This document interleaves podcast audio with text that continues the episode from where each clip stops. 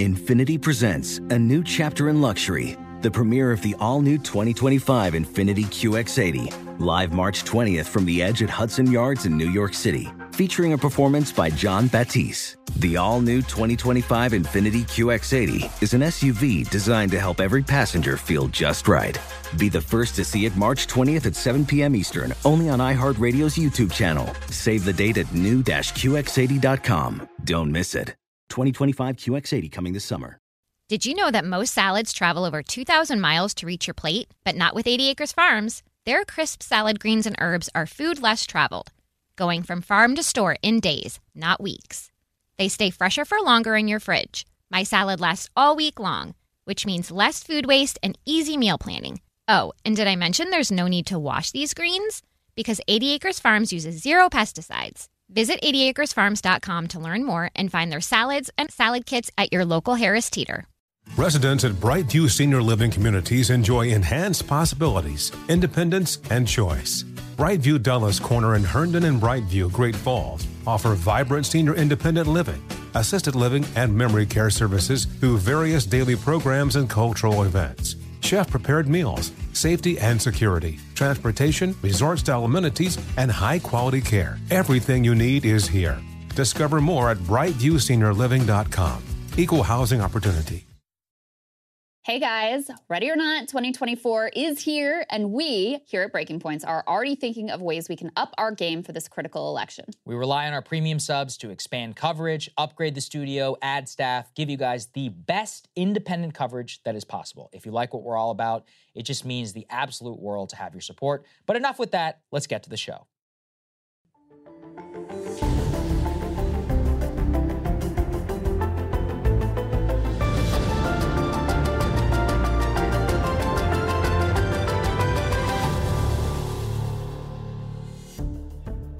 Good morning, everybody. Happy Monday. We have an amazing show for everybody today. We have an extra amazing show. Krystal Ball is back from her honeymoon and after a beautiful wedding. It's great to see you, Krystal. It is nice to be um, back. I, I, enjoyed the time off, mm-hmm. but I'm it's sure. always it's always good to be back in the chair. So indeed, we do have a good show. I had to work that in. Yes, otherwise people would be very disappointed in me. Um, first show back. So lots of things going on to catch up on.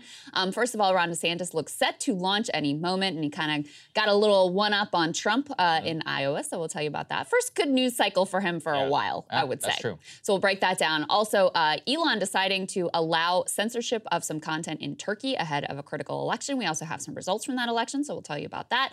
Uh, new reporting, uh, mainstream media, a little bit late to the game, but adding on to what Saagar and I had already previously mm-hmm. reported from those leaked documents about how far Zelensky is willing to go and the sort of audacious attacks that he wanted to engage in, but was short the long range missiles that we had failed to provide them. Now, the UK is providing him with those long range missiles, and we are already seeing some potential fallout from all of that. We've also got a new report about just how far back the problems with Dianne Feinstein go and just how widespread the knowledge of this was on Capitol Hill yeah. and among journalists. I mean, you really can't make, make it up.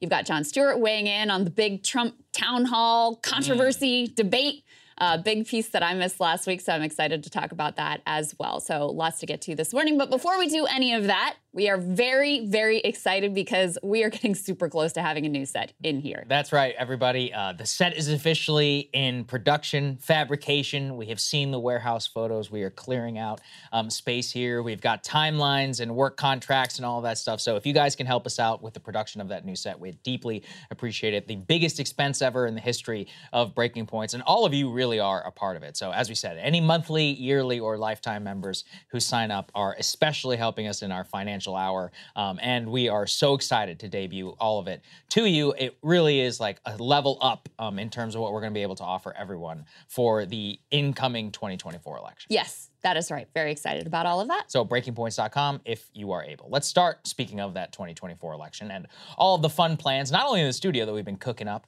Uh, I think you guys are really going to enjoy some of the things that we're going to be able to offer you. Is Ron DeSantis. And DeSantis, uh, for the first time in a long time, as you alluded to, had a pretty good news cycle for himself in Iowa. He visited Iowa officially uh, under not a pretense of running for president, but it's pretty obvious what exactly is going on here. And he had had especially some good moments on the trail where he was able to speak to multiple events and even show up Trump in the face of a cancellation. Let's take a listen to what he said.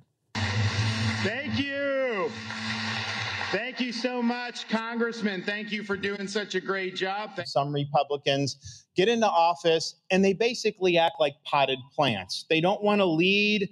They worry about what the media is going to say about them. They just kind of hope to not have to make decisions until something they're actually forced to do it. Uh, I said that's not what we're doing in Florida. We're going on offense in the state of Florida. I'm going to get out in front of issues. I'm going to be leading on issues. I don't care what the left says. I don't care what the media says. We are going to deliver big victories. And I'll tell you, when you're on offense, it's hard for them to keep up with you because they don't know what we're going to do next. That is the core of the DeSantis pitch is that Trump is about drama and I'm all about offense. I'm all about substance. I'm all about action. Now, obviously, we've been skeptical of that because, you know, unfortunately, I don't think a lot of Republican base actually wants action, offense, and they like the drama. That said, there are people out there who do like it. And he did get a standing ovation at multiple yeah. of these events. But really, the big show up of Trump in Iowa, let's put this up there on the screen, is that after President Trump actually canceled a rally in Des Moines, citing, quote, possible danger dangerous weather, which, by the way, did not materialize, uh, Ron DeSantis actually added an unscheduled stop in the very area that Trump had been scheduled to speak. Not only did he have a pit stop by basically embarrassing the former president by saying, I'm willing to come up whenever you said that you were going to, but then you bailed on this event, but he had spoken to two other events in Iowa while he was there. And this is just very classic retail politics, Krystal. This is one of those where, and part of why I actually am sad to lose Iowa from the Democratic side, because Barack Obama would be, never be president without it. You know, he visited, I what is it, all 99 counties in Iowa, and he spent basically a year on the ground. Iowa is what made him. DeSantis um, is offering his playbook where he sees his path to a nomination, if possible at all, through victories in the early states. Don't forget that Trump did not win Iowa. He only got third place to Marco Rubio and to Ted Cruz before he eventually won the New Hampshire primary. So if uh, DeSantis could have a victory in the Iowa caucuses over Trump, it would obviously just be a titanic media event. And more importantly, I think it would give permission to other Republicans to vote for him because they're like, oh, well, maybe he actually could win this thing. Yeah, I mean, listen, we've been skeptical yeah. of Ron DeSantis for a long time, including when he was riding high when some Absolutely. of the polls showed him beating Trump, because we always had this question mark of, okay, but how's he going to handle the national spotlight? Okay, what is his actual case against Trump? And we also had seen with the Mar a Lago raid the way that when Trump is under fire from the justice system or the liberal media or anyone else, the way the base always rallies back to him. So we've long been skeptical. But I think if you're going to make the best case that you can for Ron DeSantis, you would say, okay, he's placing a bet on people. They may still like Trump, but they are kind of tired of the chaos and they're ready to move on. That's the bet that he's placing. The one thing that I think he has in his corner right now is, you know, the media doesn't really want the primary to be over before it's ever begin right. began because that's less interesting for them. So the fact that they took this little one-upsmanship that he was able to have in Iowa and turned it into a whole national story, I think indicates that they do want to kind of root for him in a way, just so that they have an interesting, theoretically competitive primary on the Republican side to cover, since they've already decided that they're they're going to just pretend the Democratic primary is not uh, interesting for them at all. So he's got that going for him, and in a way his path that he has mapped out in his mind and that consultants are leaking to the press now is kind of similar to the Barack mm, Obama bet, which is that, okay, sure, the polls are what they are before people start voting. But if we can show some strength in these early states, and by the way, we think some of these early states are particularly good for us, then maybe that flips things. Maybe that changes the whole game and we get a head full of steam. These other contenders, the Nikki Haley's, the Tim Scotts, the whoever's, they drop out, they coalesce, and that's our shot. And you can see he's placing a big bet on that. Um, go ahead and put this up on the screen from Politico. He's rolling out a major slate of Iowa endorsements. Um, you know, a huge roster here, including more than half a dozen party leaders, state Senate president, Senate majority whip, assistant House majority leader, House majority leader, House Speaker pro tempore. Is that how you say it? Pro tempore? Pro tempore. Pro tempore. There we go. House majority whip, assistant majority leader, et cetera, et cetera. So very impressive state level roster. And the other thing I would say is while DeSantis getting one over on Trump in this, you know, one Trump cancels the rally and DeSantis shows up. Is this going to move the polls from a national perspective? No, but Iowa is different. And people there locally exactly. do pay attention to these sorts of things. Retail politics and the grassroots do matter. So if he's able to show more dexterity there and more attention to the state, yeah, maybe that does pay off. Yeah, I, I agree with you. I mean, look, at, at the end of the day, like these types of endorsements and all that were dismissed very early on by the Hillary campaign around Obama, and they didn't end up mattering. And a lot of people also forget this. Uh, Ted Cruz poured an enormous amount of resources into Iowa. Jeff Roe, his campaign manager, who actually is now currently running the Never Back Down super PAC backing Ron DeSantis. Before that, uh, ran the Glenn Youngkin campaign, is famously established like Cruz camps and poured all of this data and all of this into winning the Iowa caucus. It still is probably the coup de grace of the entire Ted Cruz campaign from 2016. Well, he's got Iowa veterans in his camp who are backing him. They know how to play this game. Iowan famously, especially Republican voters there, they are not the mean Republican voter, as evidenced by the fact that they voted for Ted Cruz and Marco Rubio, whereas in most of the other primaries, Trump not only won, but he won big. So I think that, you know, given the very given the unique dynamics of the state, given the fact that they really do like to take their time, like get to know their politicians, if Trump does take them for granted, which it's very possible that he certainly could, if I if DeSantis is going to go all in on the state, he could face a problem. At the same time, what did I just say? He lost Iowa the first time; it just didn't matter. Yeah. He still won New Hampshire, and he still won uh, right. Super Tuesday, and he became the nominee very quickly after. Right. Well, that's yeah. the difference. is the reason it worked out for Barack Obama is very specific to the Democratic side, which is that you had a lot of black voters in South Carolina mm-hmm. who wanted to be with him but didn't think that he had the you know the ability to overcome the Clinton machine. Right. And once he demonstrated, like, look, I can get these white folks in Iowa to vote mm-hmm. for me, then polls flipped dramatically, specifically yep. among black voters in South Carolina. There are very few black voters that vote in the Republican primaries, and there just aren't that, there isn't that same dynamic that's obvious to see, at least in terms of the Republican primary. So that's why, you know, I continue to be skeptical here. But um, it was definitely a good, much better news cycle for him. He was certainly well received in the state of Iowa. I don't think there's any doubt that the Republican base overall has a lot of positive feelings mm-hmm. towards him. They like him. If Trump wasn't there, I think he would be, you know, the odds on favorite, no doubt about it. But I still continue to believe that it's not going to be enough to be the Trump alternative without making some sort of affirmative case that really lands with the Republican base against Trump or somehow Trump disappearing from the scene or completely melting down, of which we just see no sign. Yeah, let's put the last one up there on the screen, please, um, because what they show here is that they canceled the outdoor rally in Des Moines. But something that Ron DeSantis actually said on Saturday really is what resonated with a lot of people on the ground. He said that the Republicans must, quote, reject a culture of losing and embrace a positive vision for the future if they want to win in 2024. Quote, both Florida and Iowa show strong leadership and a bold agenda can defeat the left in this country. There's no substitute for victory. We must reject the culture of losing that's infected our party in recent years. The time for excuses is over. We've got to demonstrate the courage to lead and the strength to win. Now, look, on his, on his merits, I think he's right. I think that's a great pitch for maybe somebody like me. But uh, all the evidence that we have, Krystal, this message basically only really resonates with college educated Republicans, uh, of which there are a lot in Iowa, but of which nationally there are actually not a lot whenever it comes to the Republican base. Working class voters love Trump. Uh, working class voters, specifically who are new to the Republican Party, Trump ish style voters, especially love Trump. But then the more traditional Mitt Romney type Republicans, they like Trump. They have affection for Trump. They're willing to entertain more candidates. But unfortunately for DeSantis and for really anybody who's making their their bet on that group.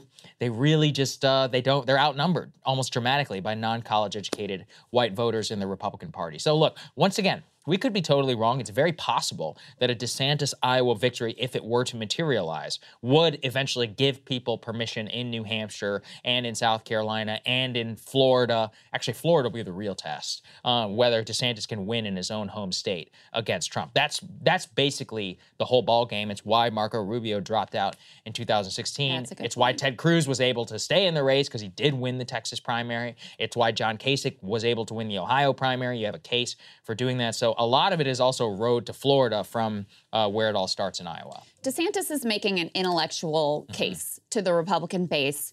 He bet on I'm going to have this, you know, policy rollout That's why he wanted to wait until after the Florida legislative session was finished before he jumped into the presidential race.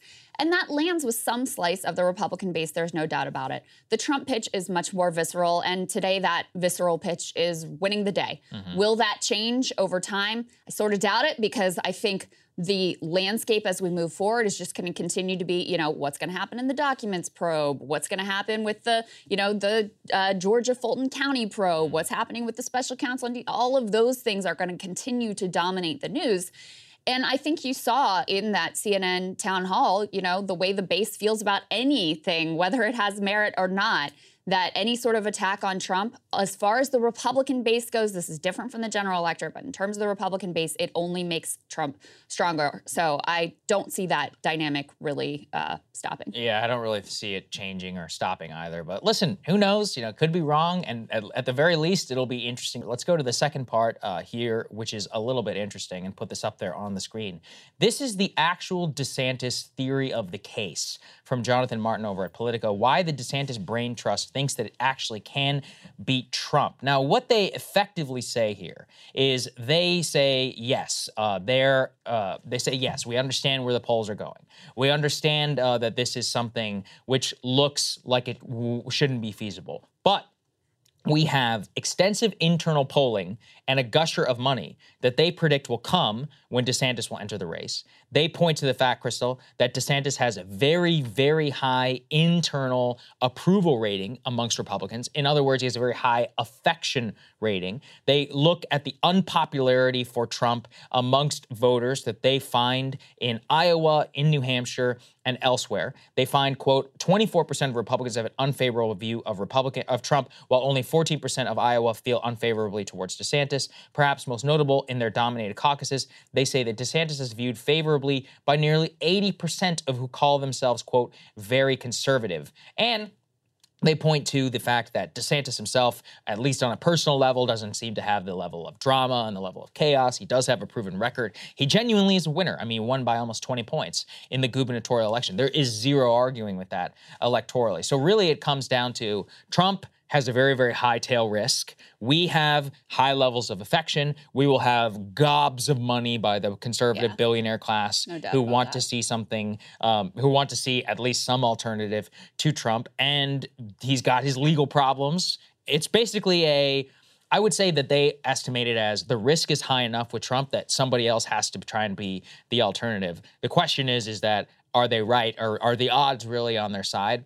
I would say no, like on a probabilistic scale. But reading this, I, I get it. I get where they're coming from. But you know the, the risk is also very high for DeSantis on a personal level of this will humiliate him and basically relegate him to Chris Christie level status if he does lose. That yeah. could very well happen. Right. And I have heard people coming on saying, you know what, he should just take a pass. Like this is not panning oh, out yeah. for him. The polls are sliding. Right. Trump is like it's becoming increasingly clear this is Trump's race to lose. It's like a foregone conclusion. But mm-hmm you know, I have to say, if I was him, I'd probably still take the shot because you just never know what's going to happen in politics. You know, there is enough chaos in the air with these investigations, and Trump is an old man as well. God only knows what's going to happen with him. That if you don't jump now, you do probably miss your best window and your best opportunity. So, you know, is he even at a 50% chance? In my opinion, not even close. But I disagree with people who are saying, like, it's so obvious that he should just stay out altogether because mm. I don't know that he gets another window of opportunity that is as clear. He, he's riding at his highest that he's ever going to ride right now. So if you don't take the shot now, you're probably going to miss your chance. Um, New York Times has a piece that has some of these details. Let's go and put this up on the screen also about Iowa and their pitch and, and their thought of how this could all work out in DeSantis's favor. They also, though, include some of the, the downside risk and some of how the wheels have already come off before he's even gotten to the starting line. They say why Ron DeSantis is limping to the starting line. They describe his central electability pitch as MAGA without the mess, but they say that's been badly bruised. And specifically, they point to a book tour that was supposed to have introduced him nationally, but had a lot of missteps and called into question his readiness for the national stage. They point to uh, his comments on Ukraine and his comments on abortion as causing some turbulence, in particular among the donor class. And it really highlights how he has a very difficult coalition to put together here. Mm-hmm because he's trying to appeal, number one, to sort of the most hard right ideological part of the Republican base with things like, you know, really stringent abortion restrictions. And he's also trying to appeal to the more moderate part of the Republican base that is done with Trump. And if you can't put all of those pieces together, you just don't have nearly enough to, you know, get over the 50% threshold, which is what you will likely need.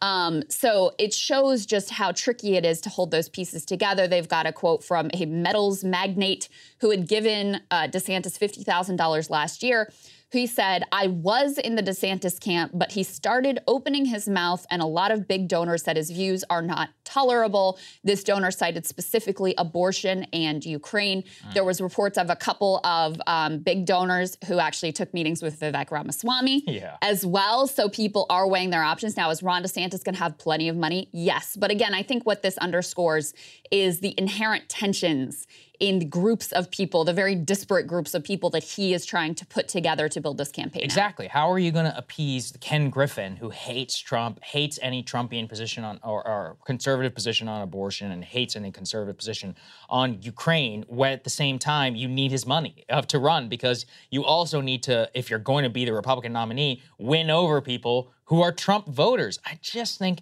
it's a very, very difficult case. And also, these donors, as you know, and as evidenced here, they're the most fickle people on earth. If you don't fet them constantly, then they go to somebody else. And actually, this gets to a level of not even retail politics, but internal operational politics, which is DeSantis, by all accounts, is bad at. I mean, we've covered the stories here about how the guy who sat next to him for several years in the House said literally, quote, he's an a-hole um, yeah. because he's didn't talk to him. Um, you had other congressmen. You had that one congressman who knew him while he was in Washington, took a meeting with him, and then immediately after the meeting endorsed Trump because basically made it known he's like, yeah, DeSantis was not one of the guys when he was in Congress. He didn't like to hang out with us. He wasn't particularly nice to us. Now he's coming to us and he wants our vote. And we're like, hey, we remember. Whereas Trump would call me when I was in the hospital, he called me when I was sick these are unfortunately like this is how politics runs. This is a, hum- a, game of human beings, and I even saw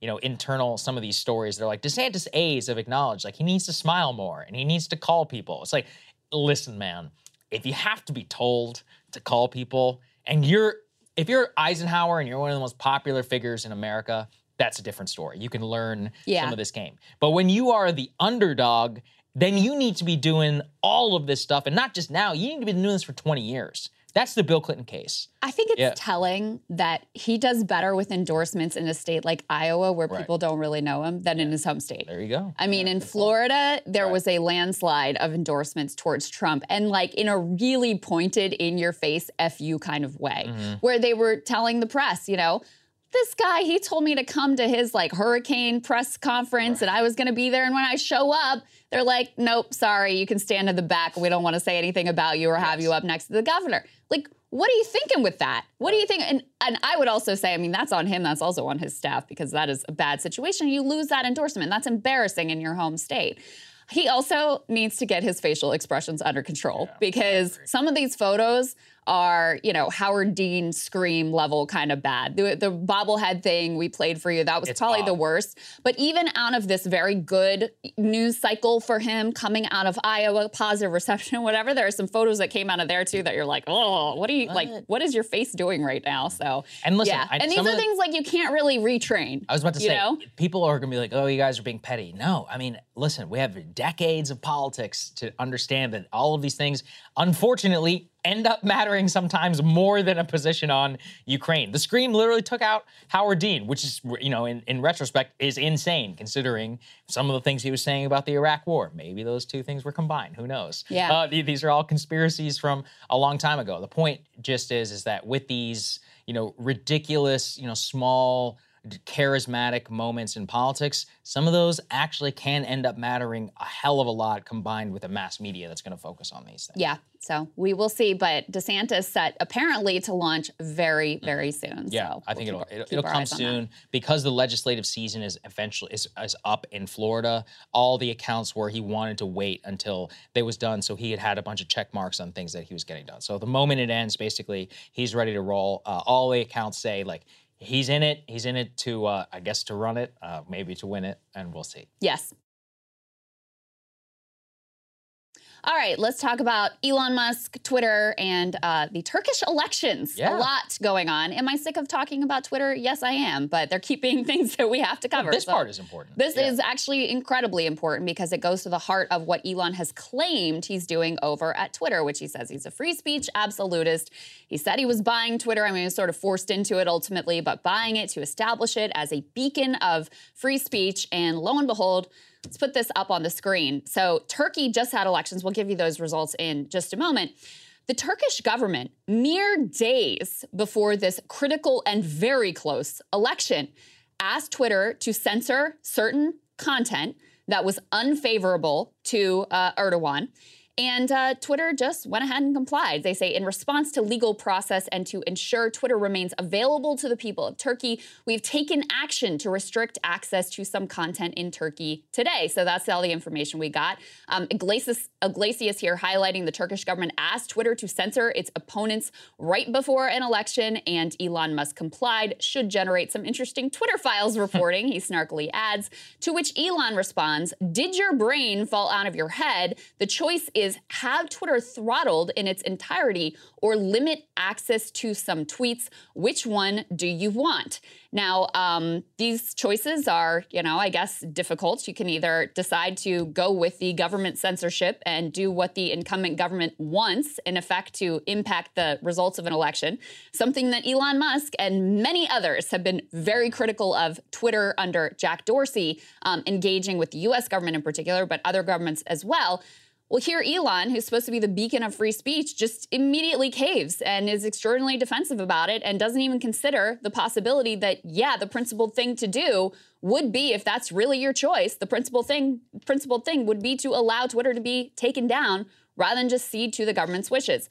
Ken Roth, who we've had on the show, said, too clever by half, Elon Musk just gave away the store by making clear he prioritizes Twitter's presence in a country over the platform's free speech principles. He's invited endless censorship demands to gain compliance. Governments will just threaten to expel Twitter. So now they know what they have to do. They'll just say, hey, we'll cut Twitter off, and he will bend to their wishes.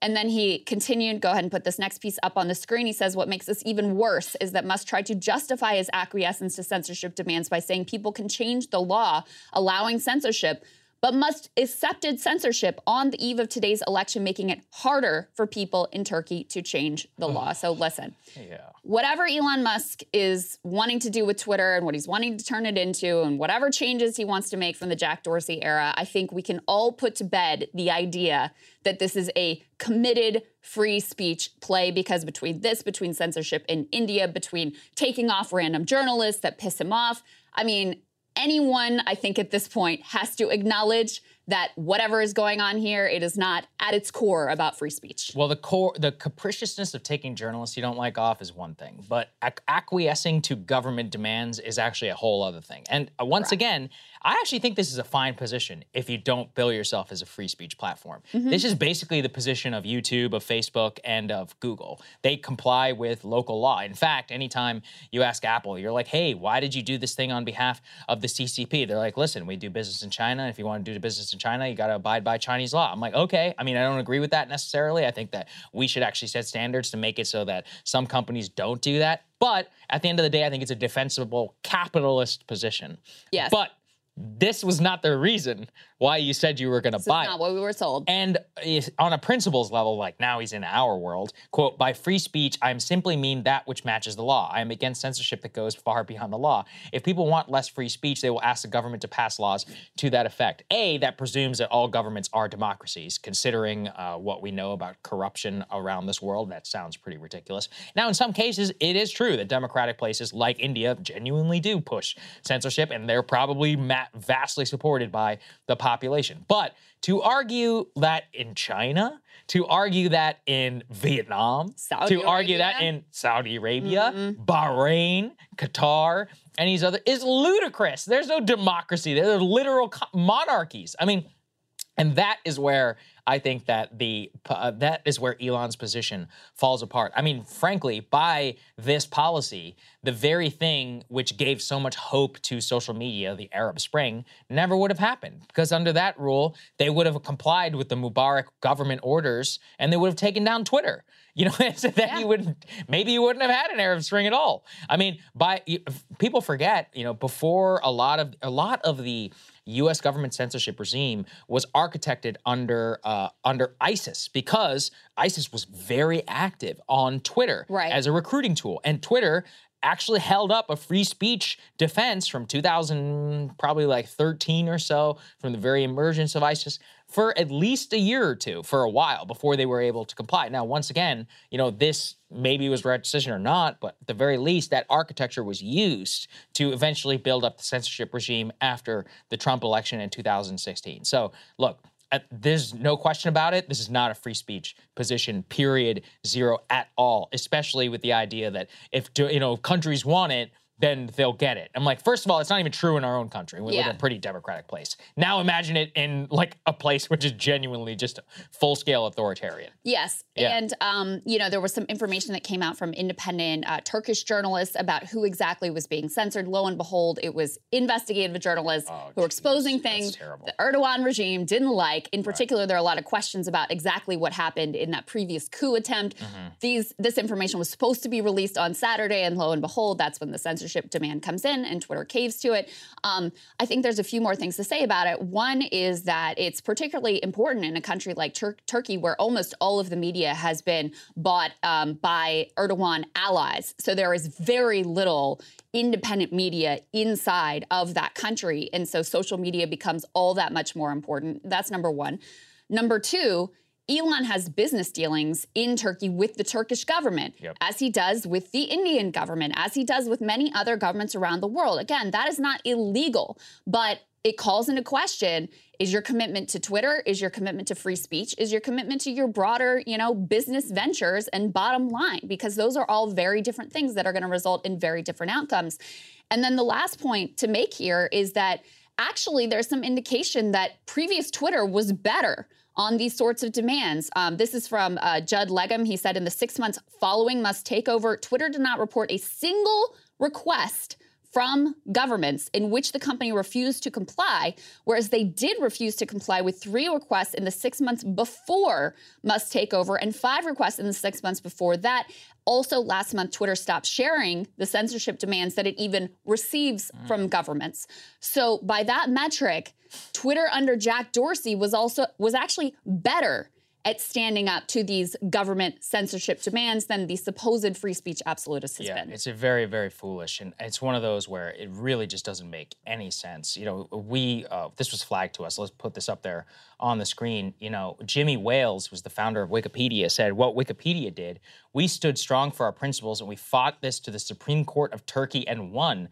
This is what it means to treat freedom of expression as a principle rather than a slogan, and that is you know, that's basically it, which is he was like, okay, we're not going to comply. Jimmy Wales and Wikipedia said, we're going to take this all the way to the Supreme Court of Turkey. And they actually won, even in that country. So that proves that Elon could have fought this if he wanted to and basically just caved to the initial demand of the Erdogan regime. Maybe it honestly just came from confusion. He was like, oh, Erdogan is a dictator. We don't have any avenues, so we'll just go ahead and do what he wants. Whereas others, you know, just looked at their legal team. They're like, okay, well, actually, we can. We have some level of, of challenge here. And if we don't win, then we'll see what happens and we can make a decision. But at least challenge the order, especially in the middle of a goddamn election when it probably matters the most. Yeah, and Yeah. some of these government threats of like, oh, we're going to take the whole platform Right. down if you don't comply, don't come to fruition. Number Oh, one. yeah. In the case of Wikipedia, it did though. I, apparently, Wikipedia was down in Turkey for years while this Mm-hmm. was being resolved, but they were committed to the principle. And since they fought it, guess what? Other governments are going to be less likely to come to them with these demands because they know that they're not going to just instantly cave when you say, oh, I'll take down your platform. They know they're not going to just instantly uh, cave and acquiesce. As we've mentioned a few times, the reason this was so important right in this moment is because Turkey is in the midst of a hotly contested uh, re-election fight for Erdogan. We do have some results here. Let's put this up on the screen from Reuters.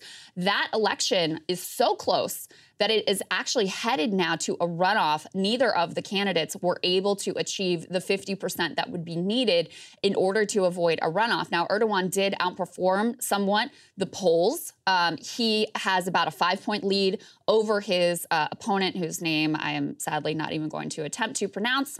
Um, but the reason that Erdogan was apparently in trouble here is because the economy has been trash. They've had up to 80% inflation. Yeah. So devastating levels of inflation. And then they also had that horrific, um, tragic earthquake. And obviously, no one can control Mother Nature, but uh, some of the construction projects that have been undertaken under Erdogan were really shoddily uh, done. And so that contributed, some are saying, to the death toll. There was also a lot of consternation about the initial response not being aggressive or effective enough. So that's why he was in uh, and continues to be, you know, in such trouble here. There was a third candidate in this race. Of course, he'll be out now for the runoff. So they'll be head to head. Who that person who got like 5% of the vote, who they endorse, is going to ultimately be very critical. But you can see how this is a game of inches. And so, you know, you take some critical journalists who are about to drop some significant reports off of social media and make it very difficult for the public to be aware of what's going on there, especially with the state meet, with the local media in Turkey being basically state propaganda at this point you see why these decisions really, really matter. I mean, if you thought the Hunter Biden laptop situation was egregious, which of course we did, the level of censorship that's going on in Turkey is far and beyond that, and far and more, far more critical in terms of potential election al- outcomes. Yeah, that's why it matters. Exactly. It actually arguably matters way more over there than it does even here, just because of the level of control that the state has That's exactly over right. official communications. I think it's really a tragedy, you know, to to bring these. And again, you, like you said, you have no idea how these things can go. But I do think that these platforms, the ability to express yourself and all that, they matter the most in some of these because they can make the the biggest impact when you have zero voices of dissent. Um, and that's part of why these governments are so obsessed with policing them at all times. Yeah, I think that's right. Yeah. Um, there's some other big news with regard to Yes. Twitter, which is that you will recall some time ago, many months ago, Elon did his little Twitter poll and said, Should I step down as CEO? And the yes, you should step down position won. Um, but we hadn't gotten much movement there in terms of him moving aside. Well, we do now have a uh, CEO who has officially been chosen. Her name is Linda Yaccarino. She uh, works, she's a high level executive at NBC Universal, um, in charge of basically bringing in all of their advertising dollars. So she's very well versed in the world of advertising, in the world of corporate sponsors. That's where all her relationships allied, not so much on the tech side. And um, she's kind of coming in for criticism from here, from all corners in terms of how she's likely to run Twitter, in terms of what her politics are. Um, one of the things that really caught our eye is she actually interviewed Elon not that long ago, and she was pushing him on behalf of advertisers, corporations, to reinstate this influence council so that, you know, corporate marketing heads could be in constant communication with Twitter and trying to push them and shape their decisions on things like content moderation. Elon here takes the principled, like, I don't think that'd be a great idea stance, but just listen to how she positions and frames her views. Take a listen to some of this. For example, you've said uh, you probably shouldn't tweet after 3 a.m. Well, I've got myself Probably good into, advice for all of us. I've gotten myself into trouble a few times. Um, I'm, I'm very aware of those. Um, so after 3 a.m., you travel all over the world. Lord knows how you handle time zones in space. Will you commit to be a little more uh, specific and not tweet after 3 a.m.? People in this room would, would like to see that. We'll make them feel more Um, I will, confident. I will aspire to, to tweet uh, less after 3 a.m. But I mean, it, it is important that, you know, I mean, if I were to say, yes, you can influence me, that would be wrong. That would be very wrong. Let Because me- that would be a diminishment of freedom of speech. But I want to be specific about influencing. It's more of an open feedback loop for the advertising experts in this room to help develop Twitter into a place where they will be excited about investing more money? It's totally cool to say that you want to have your advertising appear in certain places in Twitter and not in other places. But it is not cool to, to, to try to say what Twitter will do. And if that means losing advertising dollars, we lose it. But freedom of speech is paramount. Twitter 1.0 had a uh, very well populated, much loved influence council. I know I don't, uh, I, I think we need to change the name. Elon does not want to be influenced. So the, the influence council may not be coming back, mm-hmm. but instead he just decided to get one of the advertising executives to run the whole joint. I think it's just very clear what happened here. Uh, bought it for 44 billion. He paid probably 15, 20 billion more than it was actually worth after the downturn. Now he's stuck with it, couldn't get out of it after suing. Uh, and it had his fun tried Twitter Blue. It was a disaster uh, by all accounts. He's not bringing in more than a couple million dollars per month, which is not going to cover the $5 billion in revenue that they were already making per year an annum on advertising. And don't forget, the $5 billion revenue that they were making actually was not enough to turn a profit. They were still running at a loss. So they probably need to make 6 billion. Well, since he fired 90% of the staff or whatever, let's say it was less than that. Because staff, oh, at the end of the day, still was not some of the more significant operations that they were spending. So who do you turn to? You turn to the only other revenue that you can tap. You, t- you tried direct subscription. It didn't work out you got to go back to the advertisers. If you're going to the advertisers, you got to get a Madison Avenue beloved figure. Let's go ahead and put this up there on the screen. That's exactly what the Wall Street mm-hmm. Journal and the business press are describing her as. Quote, Meet Linda Yaccarino, Elon Musk's new Twitter CEO and the ad world's Velvet Hammer. Billionaire bets the NBC Universal executive with Madison Avenue ties will bring advertisers back to Twitter. And what do we learn from Linda Yaccarino? This is a long term, long time New York City kind of aligned Madison Avenue executive with deep ties to the media industry. They say she's regarded as sales machine, the Velvet Hammer, because of her hard-nosed negotiation tactics come wrapped in a friendly package ideologically, they say that she is aligned with Musk. I don't really know what that means um, for somebody who literally worked at NBC, but according to them, her track record, she had a 2,000 plus advertising sales team, and they have generated more than 100 billion dollars in ad sales over the last 12 years, which is crazy um, for NBC Universal. Before that, um, she worked uh, at Turner Broadcasting. Warner Brothers Discovery. She steered the company through decline in television. So this is a very this is as like swampy as it gets, I think, whenever it comes to the ad business. Not saying that necessarily in a bad term because that's kind of what you need. Yeah. Um, if, if that's the way that you want to go. Now, is this the free speech executive? No. No. N- not even a question. I mean, that it, yeah. that's why it fits with the previous segment yeah. of like, is this a, a smart choice? Right. If you're just looking at the bottom line, I think yes. it's a smart choice. Yeah, it's a great choice. Because they desperately right. need to bring advertisers back. She has deep relationships within the industry. Yeah. She can call them up, she can smo- schmooze them. Things are going to be different. I've got your back. They tell a story actually in this uh, Wall Street Journal article just to give you a sense of how she would operate over at NBC Universal. There was some big placed, you know, expensive ad uh, for, I think it was General Motors, that ran during the Today Show, but it ran next to an advertisement that you know painted some negative picture of like lithium, and um, mm. they thought it was it was bad to have those two things together. So she immediately calls up GM, says, "I'm going to make it right. We're going to run it again on the Today Show." So she's heightened sensitivity towards how these corporate executives and corporate advertisers are going to think about where their ads are and what it's put up next to that's going to be her priority. She's going to tell them, I have your back. And as we've said from the beginning, there's a reason why all of these platforms are run from in a very similar way when it comes to content moderation. Yes. And it is not because uh, of the government actually, I mean that's a piece of it. It's really overwhelmingly shaped by what are advertisers, what is corporate America going to be comfortable with. She's the expert at that.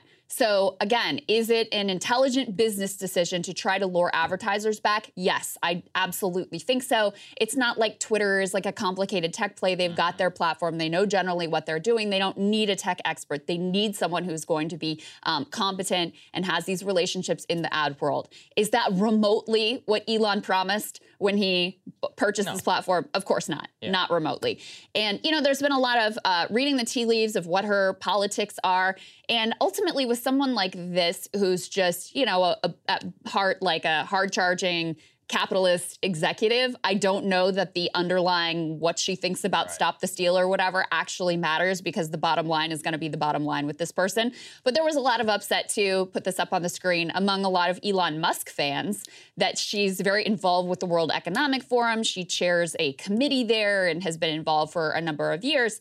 And then on the other side, um, there was also upset from a lot of uh, liberals and people on the left at some of the people that she follows and whose tweets she likes. I guess this is the part where maybe her politics theoretically are in line with Elon's, which is, you know, she follows people like Lin Wood and Sidney Powell and a lot of other right wing figures as well. But again, I sort of think those pieces are distract, a distraction from her core function, which is to make Twitter a place once again that is going to be comfy for advertisers and basically just bring it back to the old regime. People like this, they, their personal politics don't literally matter at all. Like Yeah. what they, they're in, in many ways, they are the ultimate chameleons. Like whenever you're selling somebody, you don't sell a hundred billion dollars worth of ads without being at all things to all people. You can be conservative when you need to. You can be the biggest lib whenever you need to. That's probably, honestly, that's she was probably able to schmooze him.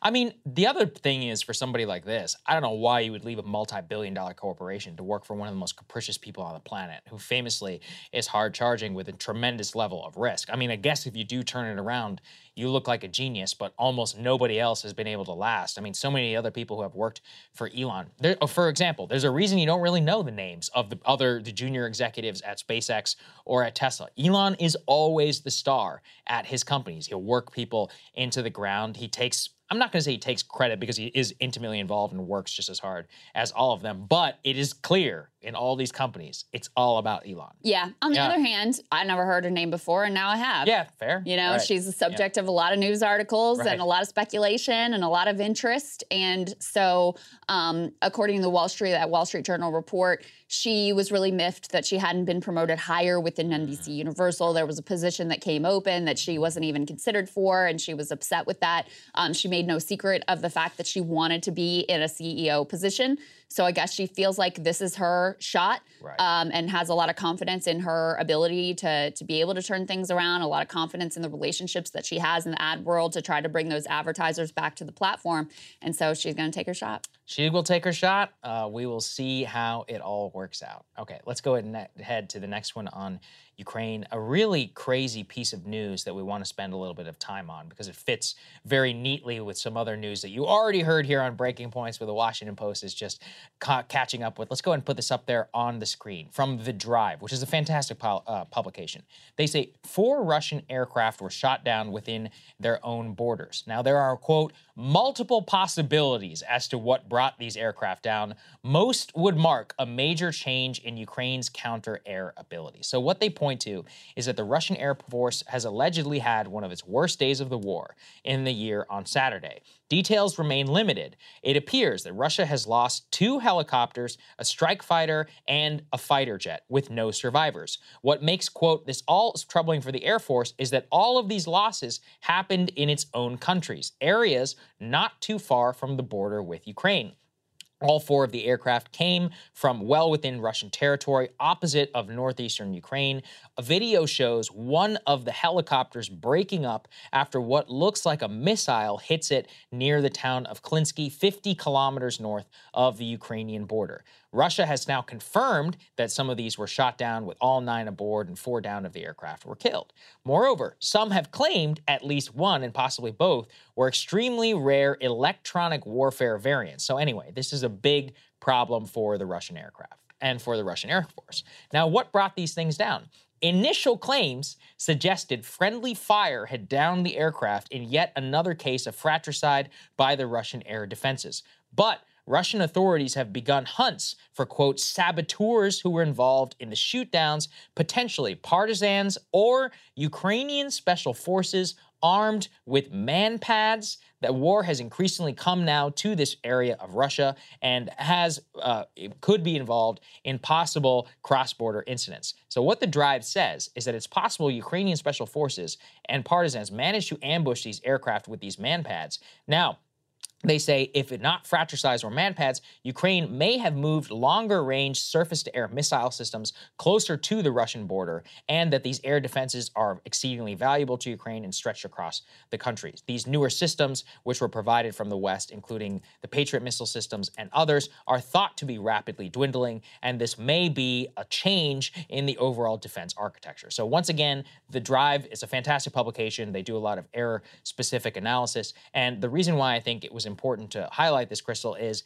that as they say, r- losing air superiority, which they haven't had over Ukraine now for a long time, but at the very least, the ability to launch air attacks in combination with their cruise missiles and others has been a major strategic advantage for the Russians. Part of why the Ukrainians want these jets so badly, because they want to be able to do battle and strike Russia as well, which I guess they're at least open about, or at least to our policymakers.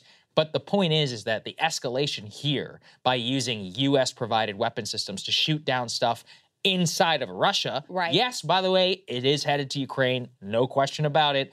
Morally, not saying it isn't fair game, only saying strategically, this marks a major change in the war because if you start seeing major Russian assets not only get bombed but shot down inside of Russia, could change the calculus Yeah. for the level of force that the Russians are willing to and start to use. That's right. Yeah. And it also shows you just the constant creep Yeah. of this Yeah, that's a good war, our involvement in it, what the Ukrainians are willing to do, what they're willing to admit um, to doing. I mean, we saw that drone strike on the Kremlin, potential Putin assassination oh, attempt. I should say that the Ukrainians deny They this, right? deny They're like, oh, course. we had nothing to do with it. they which I don't deny all of this. Yeah. But I mean, early in the war, when there were reports of potentially strikes outside of Ukraine, this was a huge deal. Mm. Now, this sort of news comes and goes like it's nothing. Um, but it shows you, if indeed the Ukrainians were behind these attacks, um, it shows you how brazen they're willing to be and how much they are willing to push and continue to escalate.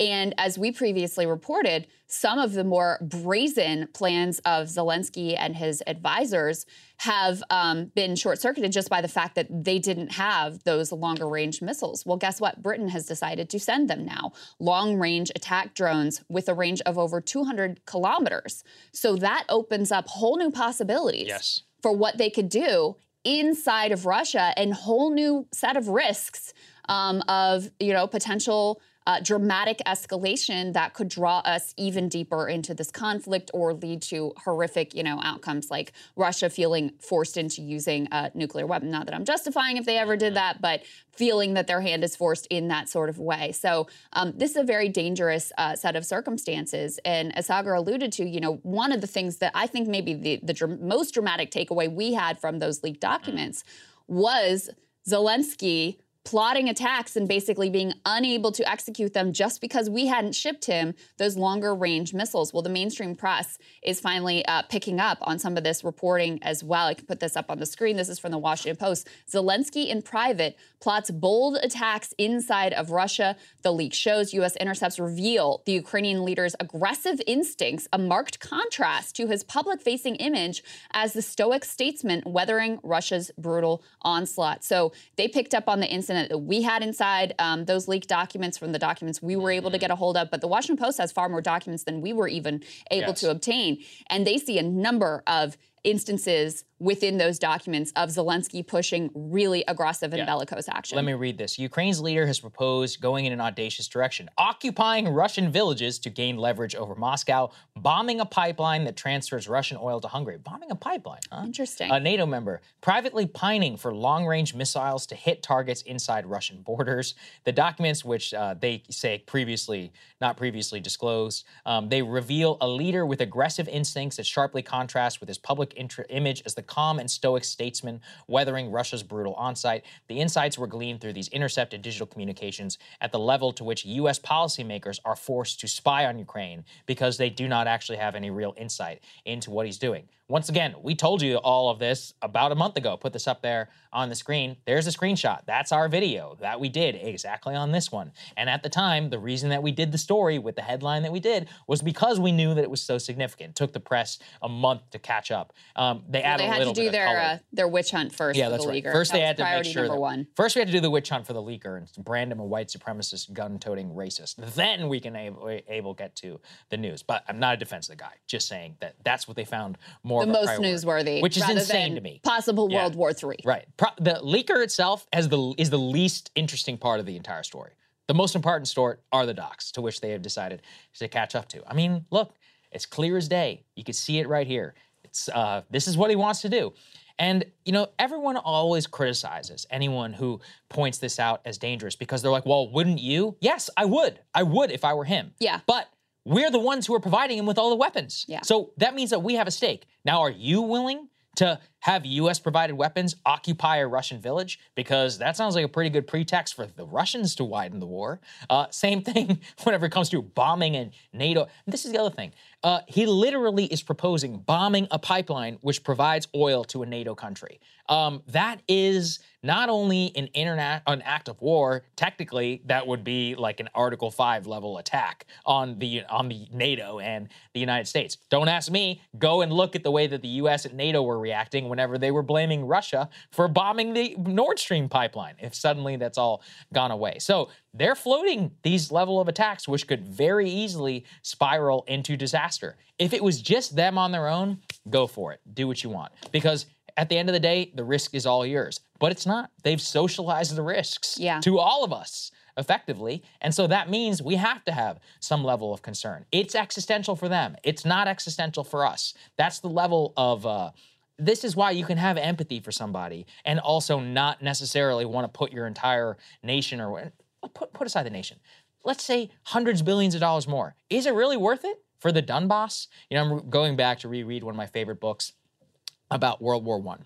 And there, at the time, uh, there was a lot of consternation about Alsace-Lorraine, a portion of France which used to be Germany, which changed hands multiple times between the 900s and the 1800s, and the level of fervor and the hundreds of thousands of French and Germans who died over this scrap of land in the city of Strasbourg.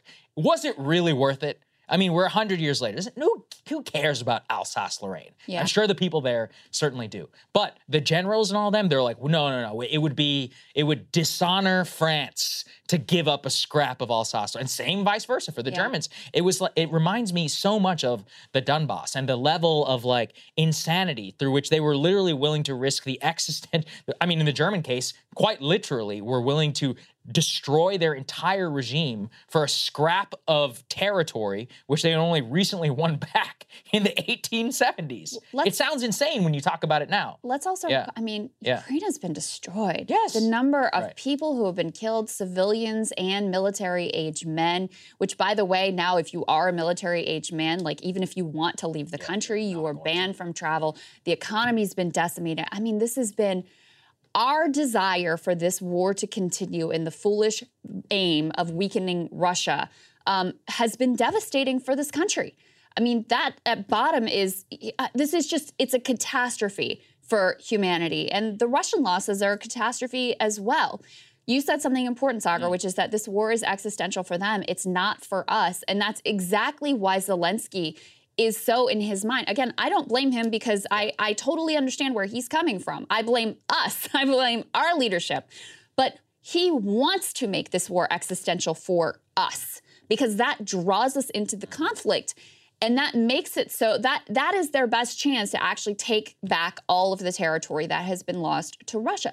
So when he thinks about, you know, when we're thinking about an escalation and some sort of, you know, direct involvement with Russia, we're thinking that's a disaster. He's thinking that could be a positive in my favor because that could really strengthen my hand. So it just shows you how our interests are not the same. And you know, if you are have deep empathy for the Ukrainian people, which I I truly truly do, you have to want this war to be brought to a conclusion because this has been nothing but a disaster and a slaughter for everybody that is involved. Oh yeah, absolutely. And look, I mean, so even by all accounts, they have expended tremendous amounts of men and material uh, that is going to dry up eventually in the city of Bakhmut. I was just reading this morning. They're like Ukraine makes gains, but Russia controls 90% of this of the city. What? So you have Wow. poured tens of billions of dollars of Western aid into a battle where you still control less than 10% of the entire city. Now, the argument on the Ukrainian side is, well, we're killing a whole bunch of Russians. So they got millions of them. You're the ones with dwindling population, and you have to literally close your borders in order to plug your holes. Russia has international allies. It's a great superpower. They've got an industrial base. They have nothing. Their city and economic base has been has been basically wiped out. I mean, using the World War One analogy, it literally is like you've got Russia here, which is a great power status, its ability to have trade on the sea and and have uh, negotiations with other countries and draw from others, as well as have its own base. And then you basically got Ukraine, which is almost like a central power level one, which is expending in this existential conflict, but has vastly dwindling resources. Well, eventually, in some side of World War One style conflict, the one that does not have the capacity to continue to wage war, both on a political and economic level, is the one that's going to fold and eventually lose. And Yeah. so, pouring all of your men and resources and existentially into a conflict over Bakhmut is insane. And we even know that from the leaked Pentagon documents that they're like, look, we don't think this is the right thing to do. It seems like it's a screw up. Look, I could be totally wrong. Maybe he's the greatest military genius since like Frederick the Great or Napoleon. All right. It's possible. Um, he certainly pulled off the counteroffensive, but it is May 15th. We continue to wait for what this counteroffensive is going to look like. And if that is the last one, well, he better he better play his cards right because if he doesn't, now the what looks like Bakhmut, you're not even going to have the resources to try and do that again next year. The Russians will. They got plenty of money. They got plenty of men. If they want to do conscription again, they certainly can. So Yeah. keep that in mind. Bakhmut is like a smoking hole in the ground at this point, Oh, and look at it's still it. controlled Yeah. ninety percent by the Russians. Yeah. So, and we we did warn against Mm. putting so much of his resources and focus into this battle, which is now the longest and bloodiest battle of this entire war. Where again, they're making small gains, but this is according to the New York Times too. By the way.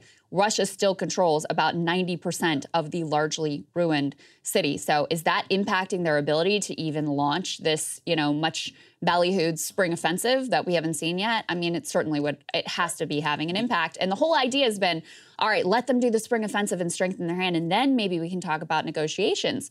But if the spring offensive doesn't come together or isn't very effective, then what we're going to hear is like, oh, well, now we have to do even more because their hand wasn't strengthened. Russians, Russia's in too strong of a position. Of course, if the spring offensive does go well, then they'll say, oh, you, the Ukrainians can win. We got to keep pushing. We got to keep going. So, so far up to this point, all roads have just led to more war, more conflict, push peace negotiations off for another day. That's right. Okay, let's go to the second part here. One my, one of my favorites in a long time. Everybody in the West is applauding Germany. Germans, they say, they have woken up to the criticism. They have decided we will provide Ukraine with more military aid. I said, oh, that's great. You know, that's your it's your continent. You actually have fought wars with Russia. You're the ones who have the most to lose. Maybe the more you give, the less we have to. Let's go ahead and put this up there on the screen. They have announced $3 billion in military aid for Ukraine ahead of the expected Zelensky visit. Now, that includes tanks, anti aircraft systems, ammunition. Zelensky is uh, expected to visit Germany for the very first time since the Russian invasion. Berlin says they want to show that Germany is serious in its support for Ukraine. Germany, quote, will provide all the help it can as long as it takes. Here, I just want to again put this into perspective how pathetic this is from the largest power on the European continent, the largest economic powerhouse. Germany, with its $3 billion, does not even match what the United Kingdom has given, does not come close to the level of military aid even provided by all the other EU institutions combined, and with their 3 billion is now uh, 140th of what the United States has provided uh, the Ukraine in military aid. 140th in terms of we have provided 43 billion dollars just in military aid. In some combination, it's been hundreds of billions in terms of explicit and implicit aid to Ukraine because all of us took a massive hit on our gas prices, on economic supply chain issues, globe worldwide, but especially here in the US and on top of all of these other countries. But Germany, with its $3 billion, it's completely ridiculous, or 3 billion euros, uh, is completely ridiculous to consider this in any way something that's game changing. Because what did I just lay out? The Ukrainians are pouring tens of billions of ammo and of weapons and material into Bakhmut. Three billion is like a month on the Bakhmut front. If there's no way it's going to plug any of the holes that they need. And this just shows you the titanic level of this conflict. If you want them to win, it would cost billions, like bill. Uh, sorry, it would cost hundreds of billions of dollars, Yeah. which we are not prepared to give. And the Ukrainians can barely cough, or the Germans and the French and all them can barely cough up a billion or three. So then you only have one option, which is negotiation. Yeah. Uh, so it's probably easier to just get to that point sooner rather than expending billions, expending lives, and then eventually coming to that point anyways. Yeah. Well, in the uh, Wall Street Journal had Yeah. a report, put this next tweet up on the screen about how much we're really driving the train here. Um, because uh, they say the story suggests a lot of Western European support for Ukraine is a performance for Washington more than a response to real security fears.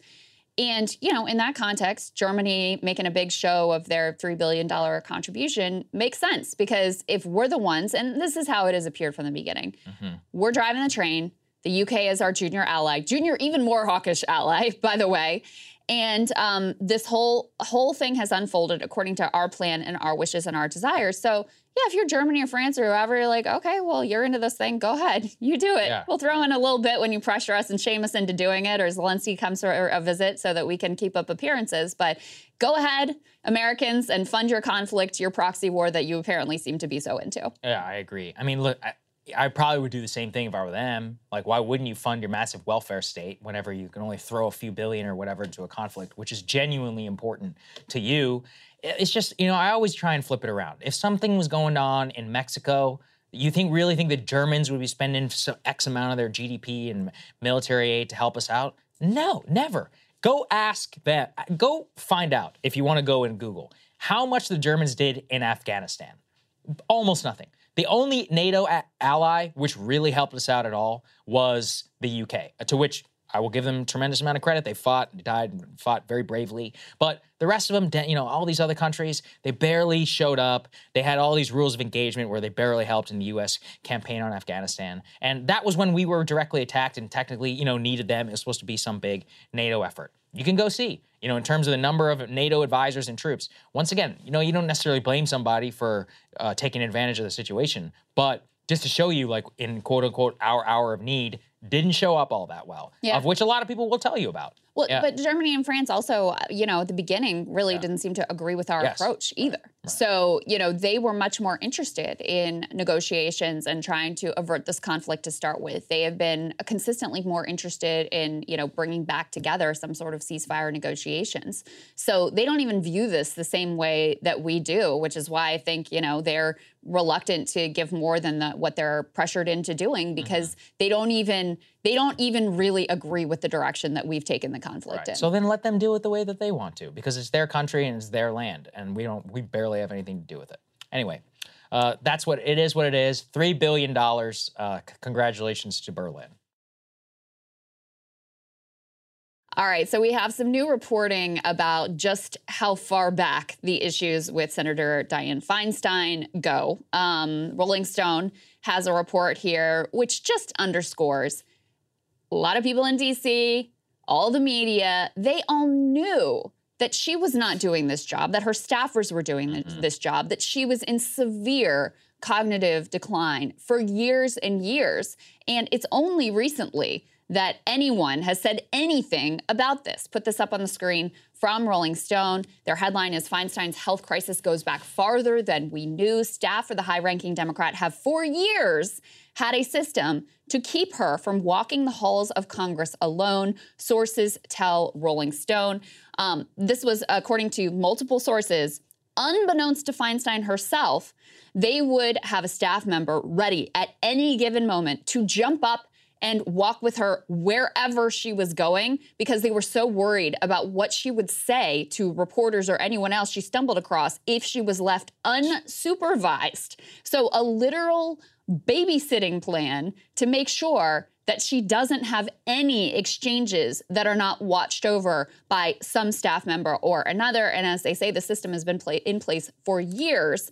Um, this one former staffer who left in sort of a, a very tense co- conflicted Mm-hmm. circumstances. He spoke on the record to Rolling Stone and says they won't let her leave by herself, but she doesn't even know it. Um, they talk also in this piece about how.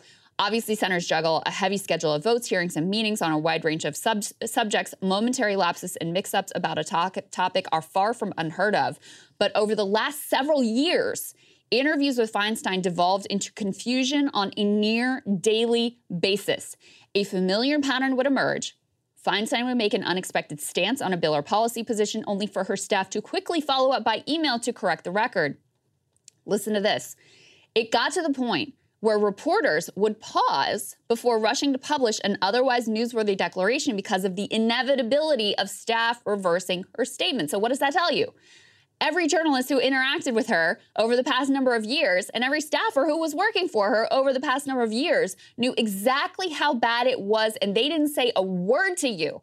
They did not tell the voters of California or anyone else anything about what everybody knew was a complete open secret. Um, Purley, this former uh, aggrieved staffer, described office meetings where an issue would be discussed for several minutes, only for Feinstein to bring up the same topic later in the same meeting, and then staff would have to go over it again like they had never talked about it because this was all brand new to her.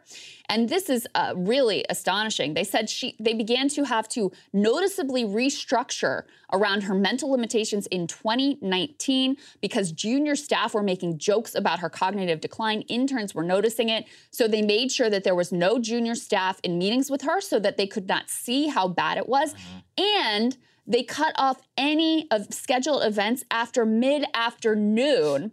There's a quote in here where they say, her days are all bad days now. Now, this is sad to see in any human being, but what has been done, the lies and the cover up here to the American people is an absolute disgrace. Oh, it is a disgrace. And, you know, eh, I kept saying that uh, Feinstein herself is a disgrace, but others are pointing out now, at this point, she really may be so far gone that she has no limit, like, ability over her faculties. And is so, it's, it's at that level where she has no probable understanding of how bad her situation is. So she ha- she just doesn't know now at this Right. point. At some point, she did certainly make a decision, and I do think that the ultimate authority lands with her. But now, at this point, it lands with her family and it lands with her staff. I mean, at the very least, with the staff, it's like you need to just be very honest in these types of situations and be like, "Look, she can't do the job. It's just not going to work." And they should have done that in 2019, pre-COVID. I mean, it's been over four years now of inauthentic representation for 40 million people from the state of California, which is the ultimate disgrace. She's 89 years old. She's got $200 million in the bank. She could retire peacefully with her grandchildren and family in a beautiful, you know, mansion in Napa. That's all anybody's asking here, right? That's all we're asking that you that you give up, which is what most people would dream for in their retirement. And yet refuses to stop clinging to power. And now maybe at that point where she's angry you know and i think that you can actually kind of see that in some of her commentary where she wants to fight back with the press. She hates any suggestion uh, that she should go or any of that. And at this point i mean you've got to have somebody responsible step in and call on her to resign and nobody will do so. Ro Khanna got so much heat Oh, yeah. for doing it. I mean gavin newsom needs to come out and just be like look i'm the governor. I can barely get anything done with this woman. Like this is just not going to work i can't do it anymore but he can't do it because of identity politics. What happened? Immediately uh, they suggested that ro Khanna was anti-feminist anti-woman Yeah. for suggesting that. He's like would she would he say the same thing about a woman? Yeah i venture to say yes Yeah. actually. I, I do especially for somebody who is this far gone. She's almost 90 years old people. She's been in declining health now for four years. I mean i said this in our last show but the queen looked better two days before she died than feinstein did before she showed up. I, I, queen could walk Uh, you know it's like you know this is craziness whenever you're looking at her I, I, I was wonder. shocked. Uh, we were on the editorial call Yeah. when you were gone, when that photo come out, and I literally like, yelled out, the producers can, I said, you guys aren't gonna believe this. As- And I sent the photo and we were all like, oh my God, wow. Yeah. At what she at what she looks like. I mean, And I your know eyes don't deceive you. Ro got a lot of heat for Yeah. what he said, Yeah. which he said the the right thing and the obvious thing that everyone, by the way, Yeah. Everyone else on Capitol Hill Oh, yeah. has been thinking for years, Yes, not know. for days, months, weeks. For years, they've been thinking this. He actually said, and he gets smeared as being sexist. I know Ken Klippenstein got a lot of heat Mm-hmm. for putting the staffers on blast, but you know what? These senior level staffers in particular, come on. No one elected you. No one voted for you to be making these decisions and put in this position of power. You are, first of all, I mean, what you're doing to her is egregious in and of itself because, like you said, I think at this point she's too far gone to even know how bad things are. But what the lies that you're perpetrating on the American people is that is shameful. That is truly disgraceful. And guess what? There are a lot of jobs in Capitol Hill. You can get another job. Okay, it's going to Mm-hmm. be all right. So. So yeah, justice for Ken. Hashtag justice for Ken on this as well, because I think he pointed out an important piece. And I think he sort of forced the hand of some of the media to report more on the dynamics that are going on here behind the scenes.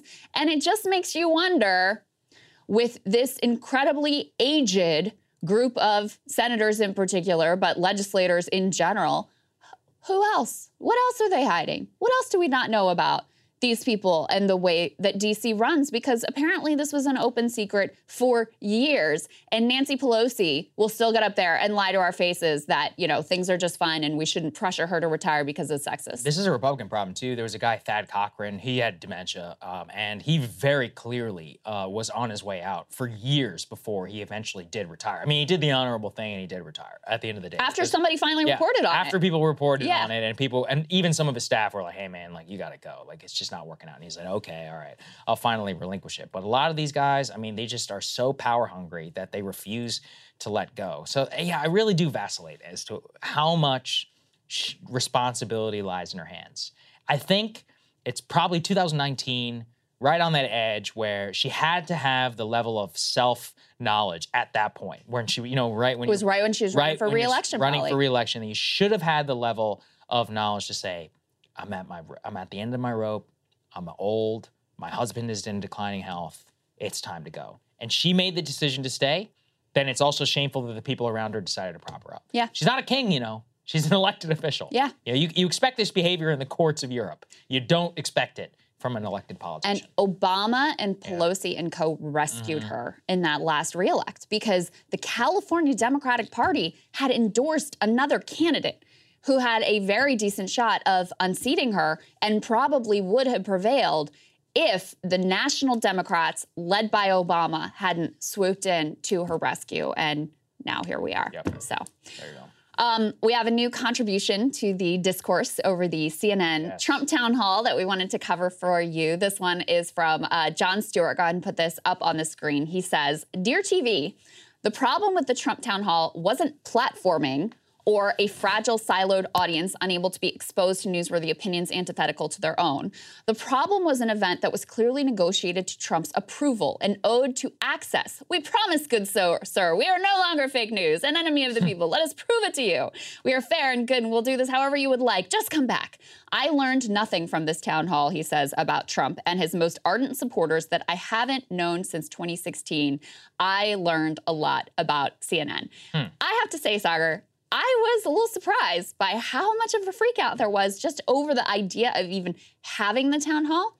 I think there's a lot of things you could say about the way that it was conducted. Um, I think, you know, the questions were questions that CNN's liberal audience wanted to hear, some of which needed to be asked, but which you were not going to get anything new. So the amount, and I think that point that Stewart makes here is really apt the amount that you were going to gain from those particular lines of questions, you knew you weren't going to get him to admit that the Yeah. 2020 election wasn't rigged. You knew generally what he was going to say about E. Jean Carroll, though that was newsy. You had to get mm-hmm. his reaction to that, right? But the fact that they spent so much of their time on those topics that you knew you weren't going to gain any ground on, that you also know that, listen, you may want it to be otherwise the Republican base doesn't care. And actually, they liked his response and they like where he stands to me that was the the wasted opportunity and the place for critique of the way the town hall was conducted.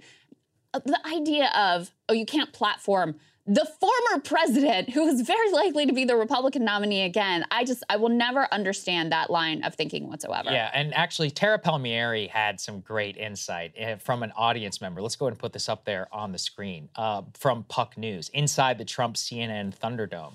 So apparently, the audience was actually told you're not allowed to blu- boo, but you can applaud, you can cheer.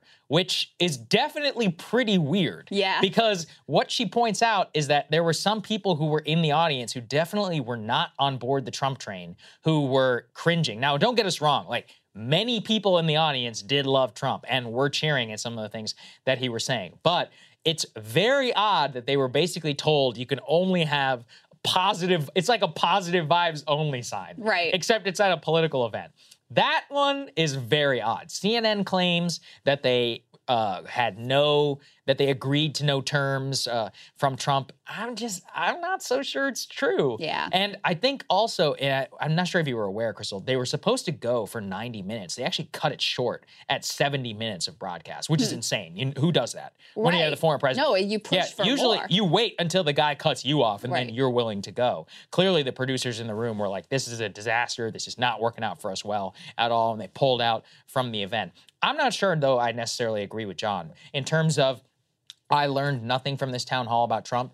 So I think CNN and Kaitlan spent way too long on Stop the Steal and on E. Jean Carroll. It's actually Yeah. 25 minutes Yeah. um, by my count. That said, it still is important politically. We did get an answer on the debt ceiling, which is crazy. Tr- Trump, That who spent a crazy amount of money Yeah. while he was president was and cut taxes for corporations and ballooned the deficit, says we've been spending too much money. I'm like, really? Because you cut the cut taxes quite a bit while you're in office. That seems pretty odd. Also, this is a criticism I think of the moderator. Somebody who actually knows anything about policy would have been like, "What are you talking about? You ballooned the deficit by X amount Right. while you were president." That's probably a good follow up question. Second, on abortion. So, I'm not sure if you saw his abortion answer.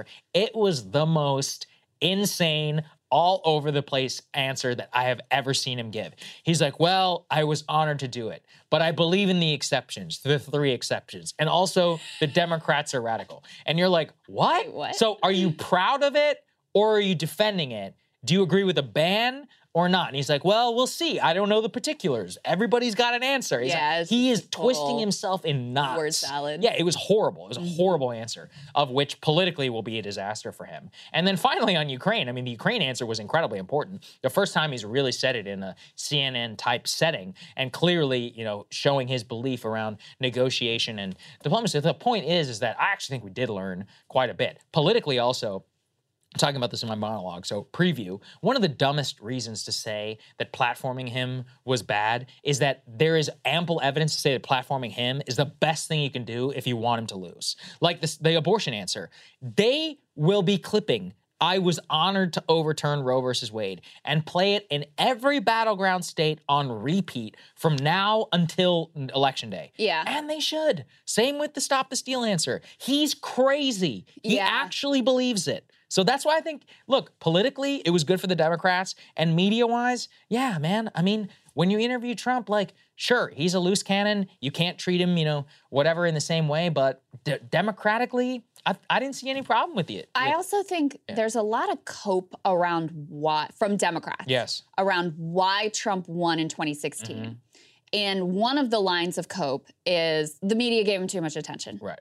And that ignores like, oh, and the Democrats ran a horrendous candidate that they rigged the primary to make sure that they got, who ran a horrendous campaign, who didn't even like really campaign and certainly didn't campaign effectively in the, um, you know, the blue wall states in the industrial Midwest, who was seen as being totally out of touch.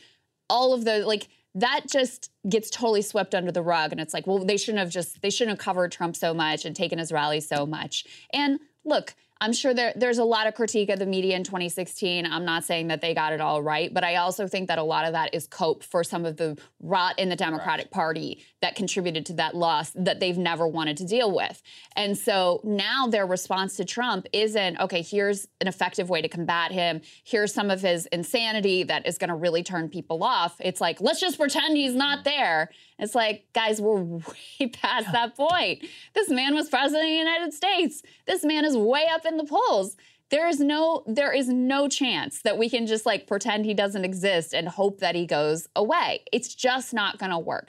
Clearly the biden campaign at least agrees with your assessment Right. saagar that the more that Trump is the center of attention and the more Biden is not the center of attention, the better that is for them. That is the formula that they want.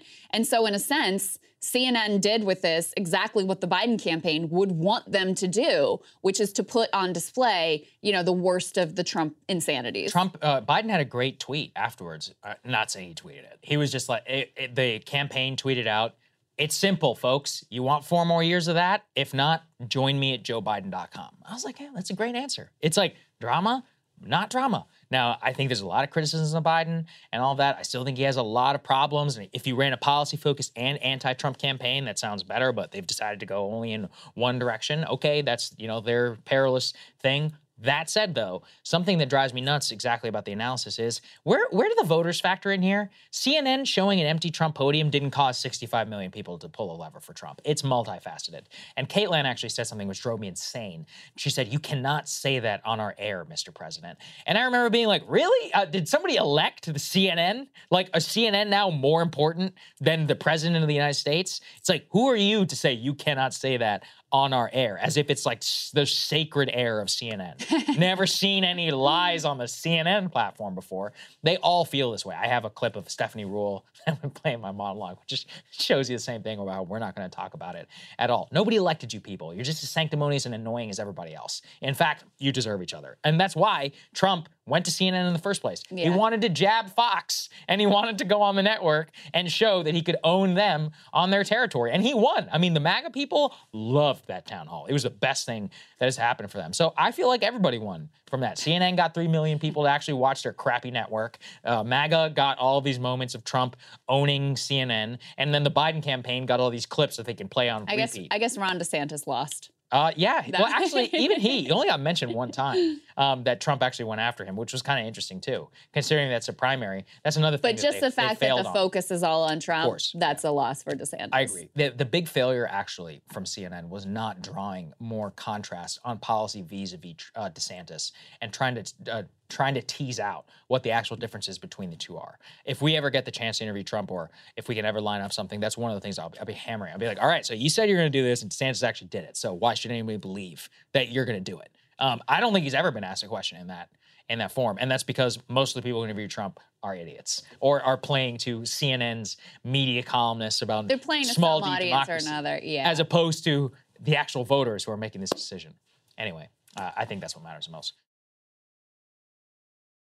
Krystal, what are you taking a look at? An amazing moment on MSNBC is host Chris Jansing invited former 2020 presidential contender Julian Castro to weigh in on the 2024 Democratic primary.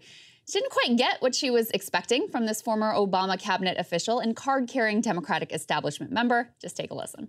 I'm not as confident as a lot of people in Washington and the Democratic establishment seem to be that Joe Biden is going to do well against Donald Trump. It really? is a little bit concerning. Yeah, I mean, I think it's worrisome when you have a president that does have a record uh, on the economy and other things that that folks can be proud of, that he can be proud of, and yet you have him polling either right about tied in the margin of error with Trump or behind Trump in the ABC News Washington Post poll a few days ago. And that's related to concerns that Democrats and some independents have with the president and something that has been has been unable to actually assuage the fears and the doubts that Democrats have. You cannot ignore the fact that more than half of Democrats in several polls over the last year have said that they wanted somebody other than Joe Biden to run. And right now, I think that the Democratic establishment is sort of trying to wipe that away, to sweep that under the rug. Uh, I'll give you a good, good example of that. The DNC have a lot of respect for him, like a lot of the people there, but then deciding that there will be no primary, no debate I think they actually need to give Joe Biden a chance to get out there and show the American people what he can do, that he hmm. can run that campaign and, you know, beat whoever runs in the primary, uh, whoever those opponents are, uh, even if it's just RFK Jr. and Marianne Williamson. I don't think that they want to wait until the fall of 2024 to have those debates. Now, my favorite part of that whole clip is Jansing's audible shock at hearing Castro articulate the most basic and obvious facts but facts that rarely, if ever, make it onto MSNBC's airwaves. His argument is, after all, indisputable. First of all, Castro points out diplomatically that it is pathetic, given Trump's venality, incompetence, and criminality, that Biden is at best tied with the man. Second, he makes the case that if Democrats are serious about actually beating Trump, a man they consider, or at least claim to consider, an existential threat, they better have a thoughtful process to assess every available candidate, or at the very least, to allow Biden to sharpen his skills as best he can before he is up against the former president, who still appears to fully have his wits about him. And finally, Castro points out that the DNC can't just sweep under the rug the fact that a majority of Democratic voters do, in fact, want a Joe Biden alternative. By the way, even among MSNBC's propaganda fed faithful, it is very likely that a majority of their audience agrees fully with Julian Castro here. After all, 79% of Biden's own 2020 voters want the Democratic Party to hold debates so that they can evaluate their alternatives. They actually believe in democracy. In fact, it's likely that the prevalence of this view gave Castro some level of comfort to bring up a point that is obvious to nearly everyone, but somehow unheard of in MSNBC green rooms. Both Chris Jansing and Julian Castro actually bring some interesting history to this exchange. So, Jansing, you might recall, was the MSNBC host who famously looked like she was going to openly weep when Bernie Sanders dominated the Nevada caucuses. Remember this moment? These again are people who work on the strip within two and a half miles of the Bellagio, largely people of color. Of those, the majority are Latino, and they are clearly, at least from eyeballing it, strongly in favor of Bernie Sanders with Joe Biden coming in second.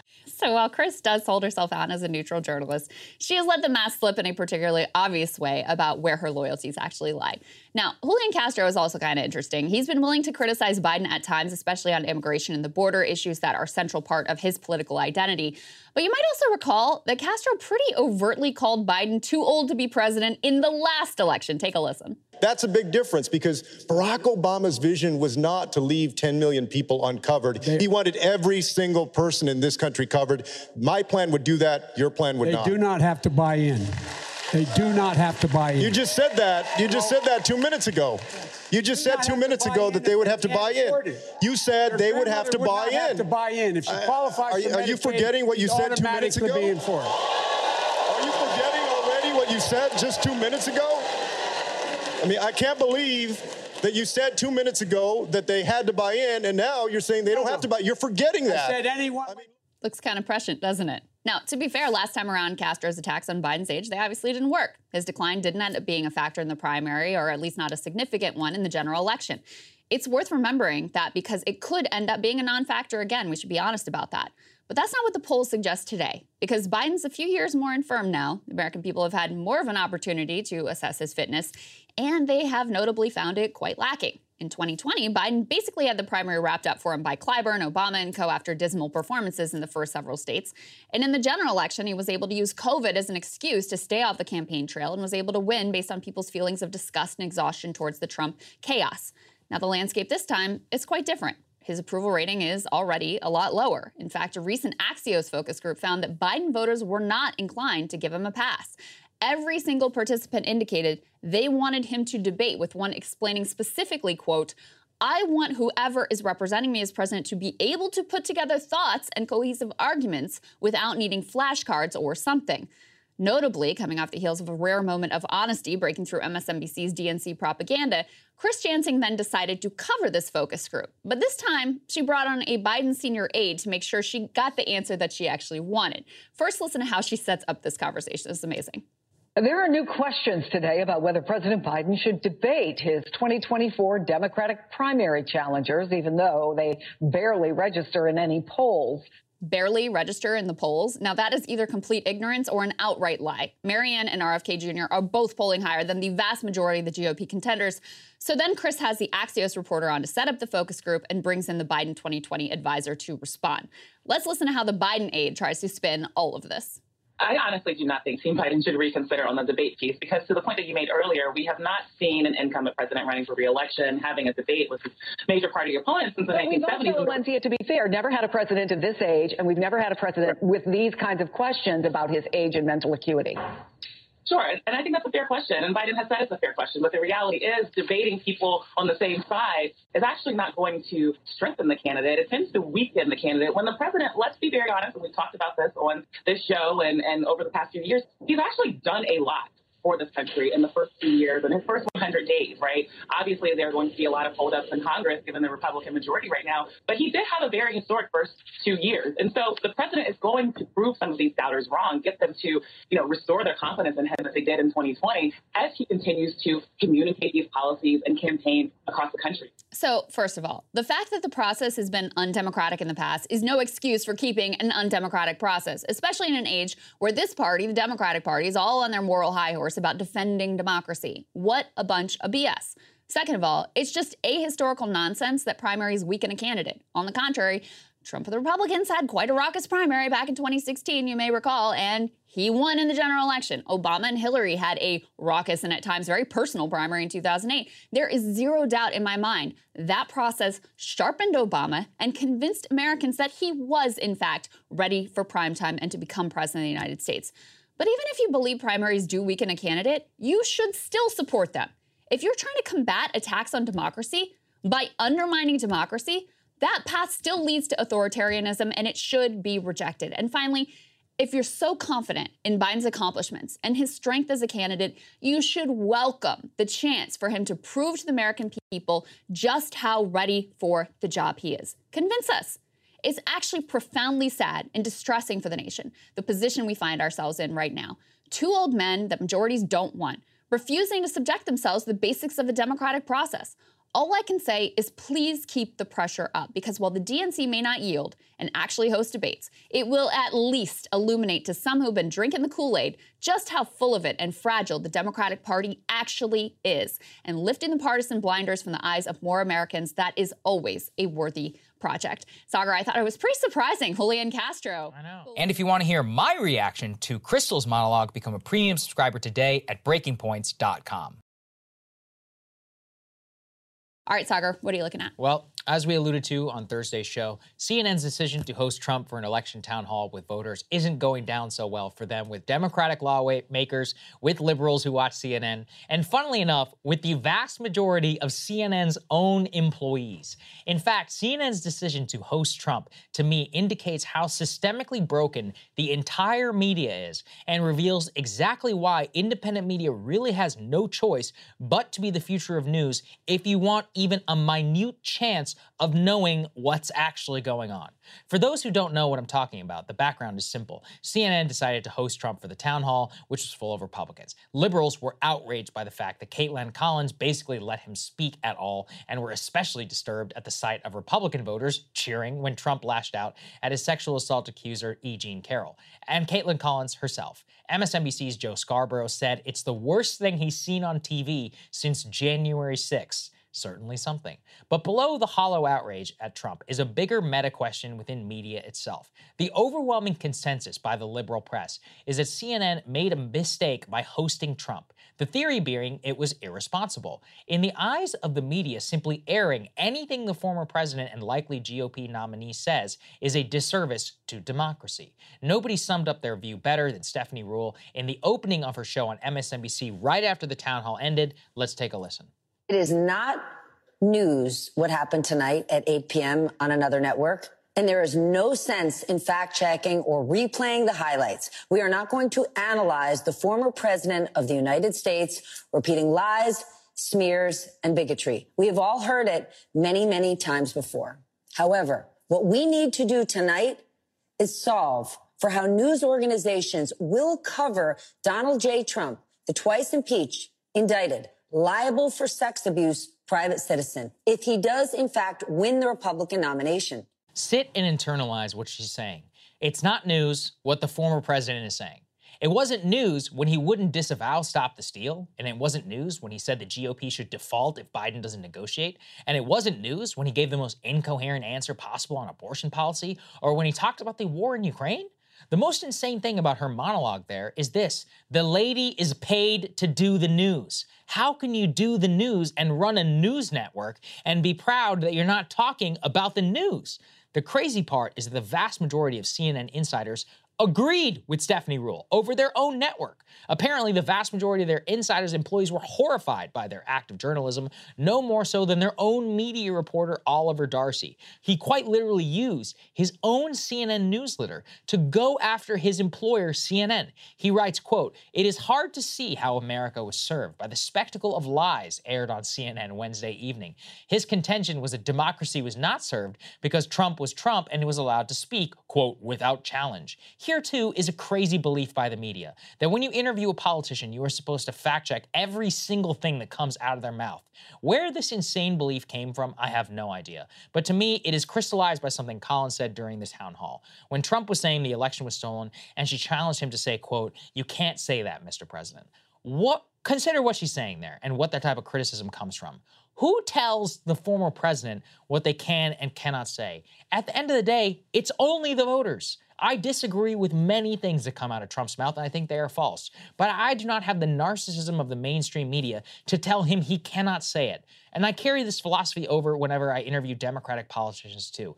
I don't think anyone should have anything to do with that. If they want to say it, that's their right. It's other people's right to evaluate it for themselves. What I just described, by the way, is actual democracy. The news at its best has the job of contextualizing events and informing the public so they can make decisions for themselves. But somewhere along the way, it instead became a vehicle for telling people what to think instead of helping them to do so. That's what leads me to this conclusion. The internal CNN freakout over their act of journalism shows structurally why it cannot serve as a source of news for the broader public. They themselves can only stomach to show what serves their side, which, in my opinion, is good. This means independent news is inevitable. Consider this all Americans really want out of the news is to find out what's going on. Then, maybe a little context without the flavor of telling you how to think.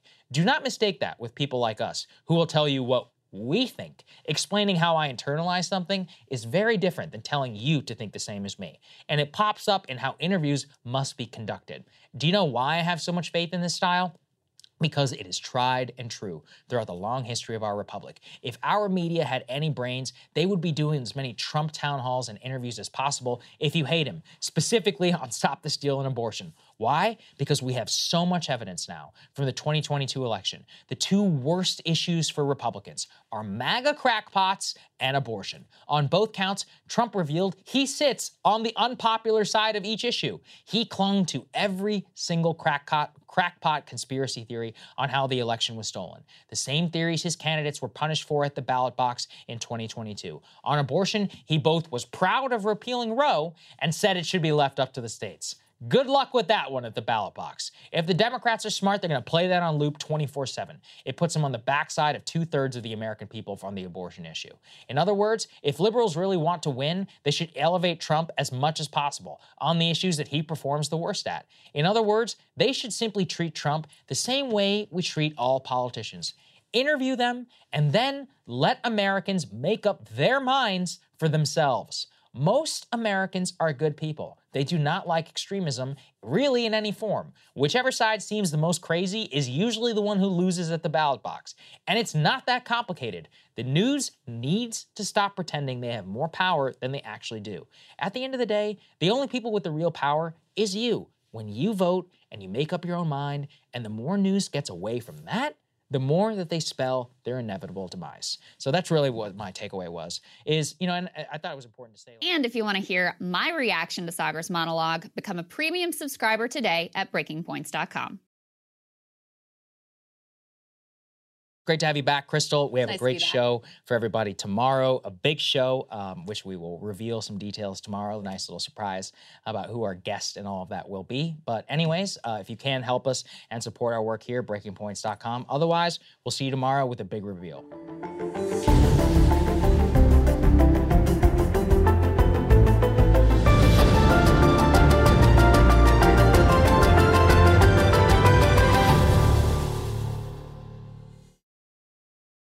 Infiniti presents a new chapter in luxury, the premiere of the all new 2025 Infiniti QX80, live March 20th from the edge at Hudson Yards in New York City, featuring a performance by Jon Batiste. The all new 2025 Infiniti QX80 is an SUV designed to help every passenger feel just right. Be the first to see it March 20th at 7 p.m. Eastern, only on iHeartRadio's YouTube channel. Save the date at new-QX80.com. Don't miss it. 2025 QX80 coming this summer. Did you know that most salads travel over 2,000 miles to reach your plate? But not with 80 Acres Farms. Their crisp salad greens and herbs are food less traveled, going from farm to store in days, not weeks. They stay fresher for longer in your fridge. My salad lasts all week long, which means less food waste and easy meal planning. Oh, and did I mention there's no need to wash these greens? Because 80 Acres Farms uses zero pesticides. Visit 80acresfarms.com to learn more and find their salads and salad kits at your local Harris Teeter. Residents at Brightview Senior Living Communities enjoy enhanced possibilities, independence, and choice. Brightview Dulles Corner in Herndon and Brightview, Great Falls offer vibrant senior independent living, assisted living, and memory care services through various daily programs and cultural events. Chef prepared meals, safety and security, transportation, resort style amenities, and high quality care. Everything you need is here. Discover more at brightviewseniorliving.com. Equal housing opportunity.